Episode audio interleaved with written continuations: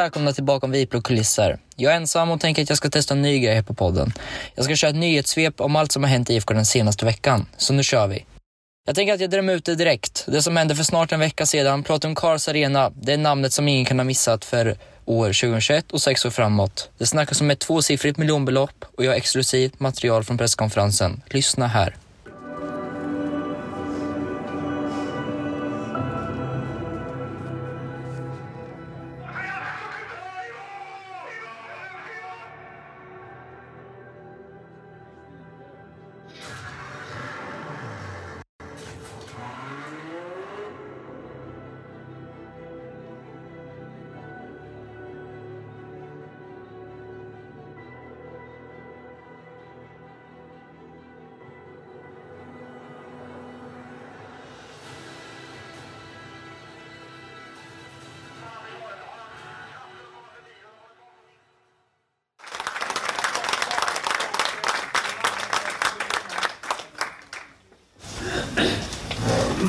Var mer frågor jag fick när jag gick in. Då var det helt tyst. Inte ens ambassaden applåderade. Det verkar... Åh! Härligt. Jag har skålat för alla! Jag tycker vi kan skåla med Sigge! Härligt! Bra!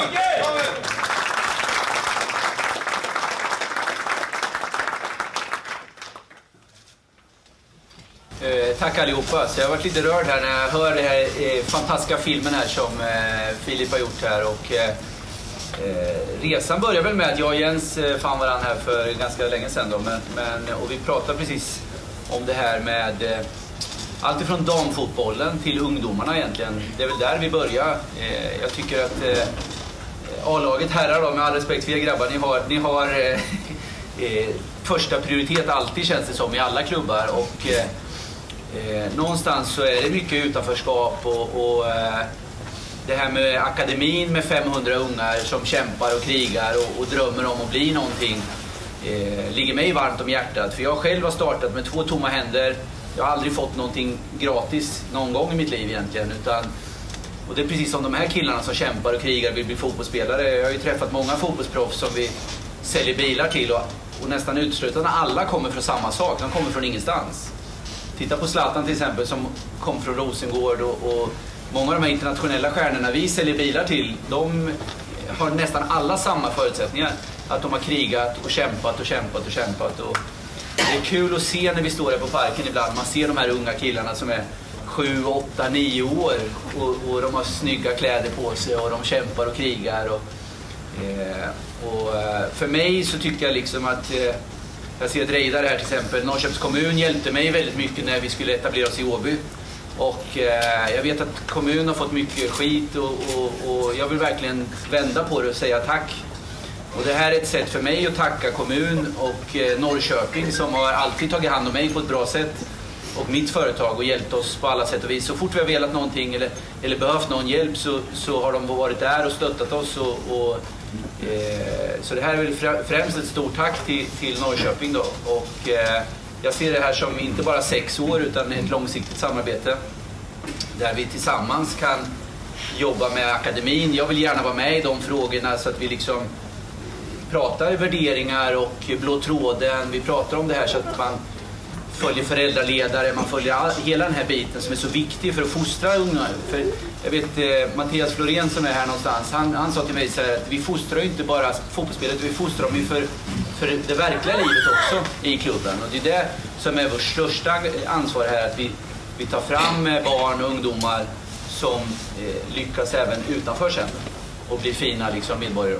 Så att, eh, och sen tycker jag det är viktigt att damerna får cred också, för det, det har jag också sagt i det här, att damerna ska få sin eh, del av det här och eh, jag är stolt när att säga att vi kommer vara på damernas dressar, vi kommer vara på A-lagets dressar och framförallt så är vi på alla de här 500 barnens eh, bröstkorgar som, är, som, som eh, kommer göra mig mest stolt att se dem spela med Platon Cars på bröstet.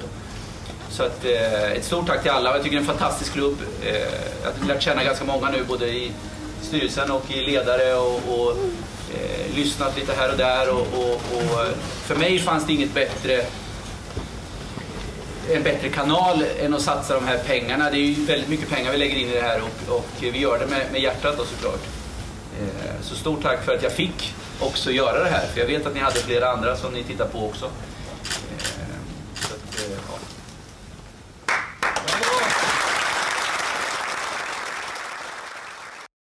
Jag var först fram och fick första intervjun med Seyad Sigge Bilajbegovic, ägare och grundare av Platinum Cars, som sa så här.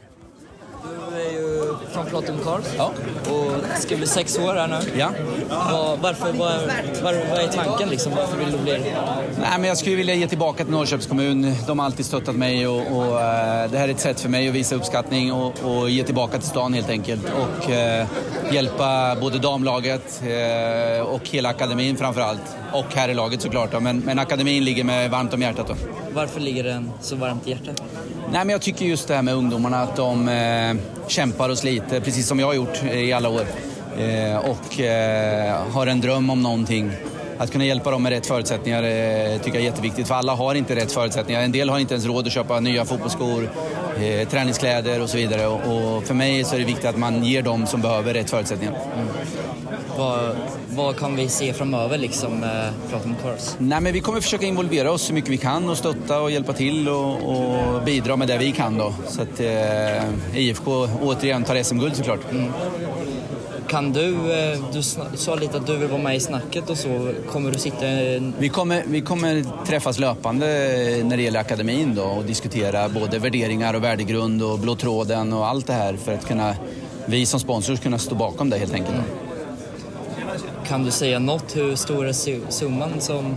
Nej, tyvärr. Nej. tyvärr Har, vad, vad var första tanken liksom när ni diskuterade då? Första tanken var att eh, sponsra ett ungdomslag. Och sen växte, sen växte det. Tack så jättemycket. Och sen ska du få ifall du ska iväg någonstans. Tack så jättemycket. kan du åka. Perfekt. eh, nej, så det började där. Och sen så Jens eh, och Robin på marknad eh, har gjort ett jättebra jobb eh, faktiskt. Och jag har själv lyssnat runt bland föräldrar och ledare och allt sånt. Tack så mycket. Vi gasar från Platinum Cars Arena till själva fotbollen. Där det tyvärr blev uttåg i kuppen igen för IFK som föll borta mot Tvååker den första mars med 2-1. Björk satte IFKs enda mål i första halvlek, men man sen tappade i andra. Med spelare som Mike Sema, Filip Dagerstål, Pontus Almqvist, Egson Binaku, Alexander Fransson, Kristoffer Nyman och Kristoffer Kassenni borta fanns det bara tre avbytare. Manasse Kuso och Isak Bergman Johannesson har aldrig startat en allsvensk match eh, som fick eh, båda chansen från start. Med det sagt ska man slå division 1-lag. Men just nu under denna tidpunkt på året kan nästan varenda lag slå vem som helst. Det såg vi även i andra grupper. Det satte höga krav inför sista matchen mot Falkenberg. Vinst med två måls marginal var ett måste för att kvalificera sig till kvartsfinal. Det vi var två frilägen från att göra just det, att gå vidare. Att ropa avgå Jens efter den dominansen känns väldigt fel från min sida. Det var som sagt ett skott ifrån att gå vägen och det var inte Jensas fel. Men det, men det känns riktigt tungt att åka ur gruppspelet för tredje året i rad. Och nu får man istället rikta in sig på träningsmatcher inför starten av Allsvenskan. Och på tal om träningsmatcher. Förutom den inplanerade matchen genrepet mot AIK den 28 ska man nu planera in träningsmatcher till denna helg och nästa helg. Igår blev det klart att man kommit överens om att spela mot Djurgården som också åkte ut i kuppen. Matchen spelas i Katrineholm på söndag. Det känns otroligt fel att vi spelar mot varandra redan nu, då vi båda räknar med att spela kuppen. Men med tanke på förutsättningarna tycker jag att det är bra att man får möta ett så bra motstånd, eh, även regerande mästarna, där man får chansen att se vart man ligger till. Någon som vill se hur man ligger till just nu är Mike Sema som är tillbaka i träning igen efter senast skada under Portugallägret. Han säger så här, jag kan inte beskriva känslan. Det är fantastiskt faktiskt att vara tillbaka. Det har varit tufft att inte kunna vara med. Även Pontus Almqvist är tillbaka som fick spela en timme i u premiär mot Örebro. Mats Elfendal som coachar laget sa så här till NT-sporten.